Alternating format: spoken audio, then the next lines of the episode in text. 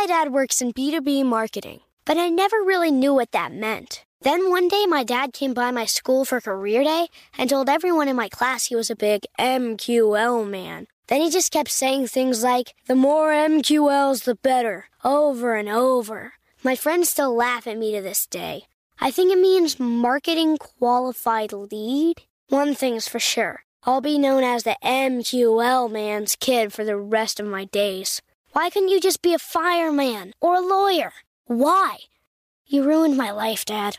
Not everyone gets B2B, but LinkedIn has the people who do. And with ads on LinkedIn, you'll be able to reach people based on job title, industry, likelihood to buy, and more. Start converting your B2B audience into high quality leads today. We'll even give you a $100 credit on your next ad campaign. Go to linkedin.com slash customer to claim your credit. That's linkedin.com slash customer. Terms and conditions apply. LinkedIn, the place to be, to be.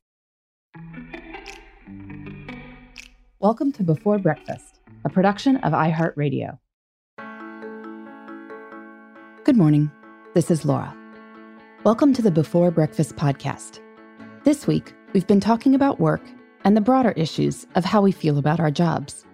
Today's tip is about one way to feel better about work walking out the door at a reasonable hour, feeling satisfied and happy. People who are paid by the hour need to be at their workplaces at certain times. But even in offices where almost everyone is salaried, there can be strong cultural norms about what time it is acceptable to leave. If someone leaves before that time, there can be a lot of grumbling. You know how this goes. Oh, I wish I could leave this early. Guess some of us have to do all the work around here. The net result is that people stick around doing nothing particularly productive, but not leaving because they don't want to rock the boat. I hope any managers listening to this podcast can make clear that in their offices, people are accountable to you for meeting their work objectives. And just as long as people are meeting those objectives, you don't value sticking around longer just because. But in any case, even if there is some grumbling, you can still learn to walk out on time, feeling like you've put in a solid day. First, plan your days well. Before you leave each evening, write down your intentions for the following day. What are your three most important tasks? Look at what David Allen calls the hardscape of your day, the time specific commitments you've already agreed to. Where will you schedule your important tasks around these commitments? Aim to do most of your important tasks first thing in the day. Why? Well, stuff will come up. But if you attack your priorities early, hopefully you'll be done with them before the emergencies arise. Planning ahead also allows us to schedule our most important work for our most productive time and to plan for longer blocks of focus. If you're generally best in the mornings, as most people are, and you see you have a 9:30 meeting and a task you'd really like to devote a full hour to, you might be better off coming in at 8 or 8:15 versus your normal 8:30 you can see there won't be an open hour later in the day. That means if you don't do the task first thing in the morning, you'd wind up doing the task from 5 to 6 p.m. after the meetings stop. Coming in 15 to 30 minutes early means you can leave an hour earlier than you would have, and that's definitely a good trade off. Second, say hello and check in with people early in the day.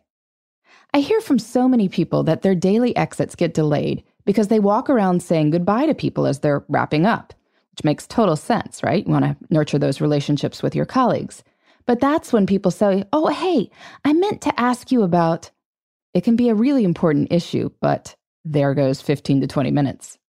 This is frustrating if it means you're on a later train. So make sure people see you earlier. Circle around to everyone after lunch or on your way to grab tea in the afternoon, maybe seeing if people want to join you. People really aren't trying to ruin your evenings, or at least I hope not. It's just that seeing your face reminds them of a question or something that's on their minds. So make sure people see your face before 5 p.m. Finally, do what I call a 4 p.m. triage. About 60 to 90 minutes before you plan to leave, revisit your to do list. What absolutely has to happen before the end of the day? What can be pushed to tomorrow? If you still really need to do something, this gives you a moment to pause and figure out a plan and tackle it prior to quitting time. This is also when you can set your intentions for the following day and set up tomorrow for your victories. Then, when the work you've assigned yourself is done, go. You're usually back tomorrow. There will be time then to deal with future work, but you'll be more prepared to deal with it if you've relaxed, done something adventurous with your family and friends, and gone to bed on time. In the meantime, this is Laura. Thanks for listening, and here's to making the most of our time.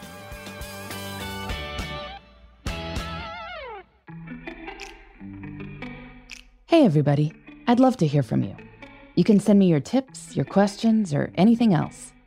Just connect with me on Twitter, Facebook, and Instagram at Before Breakfast Pod. That's B E, the number four, then breakfast, P O D. You can also shoot me an email at beforebreakfastpodcast at iheartmedia.com. That before breakfast is spelled out with all the letters. Thanks so much. I look forward to staying in touch.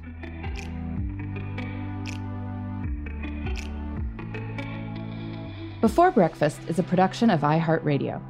For more podcasts from iHeartRadio, visit the iHeartRadio app, Apple Podcasts, or wherever you listen to your favorite shows.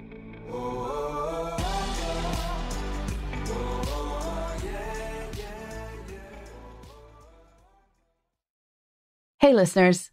I know you love mornings.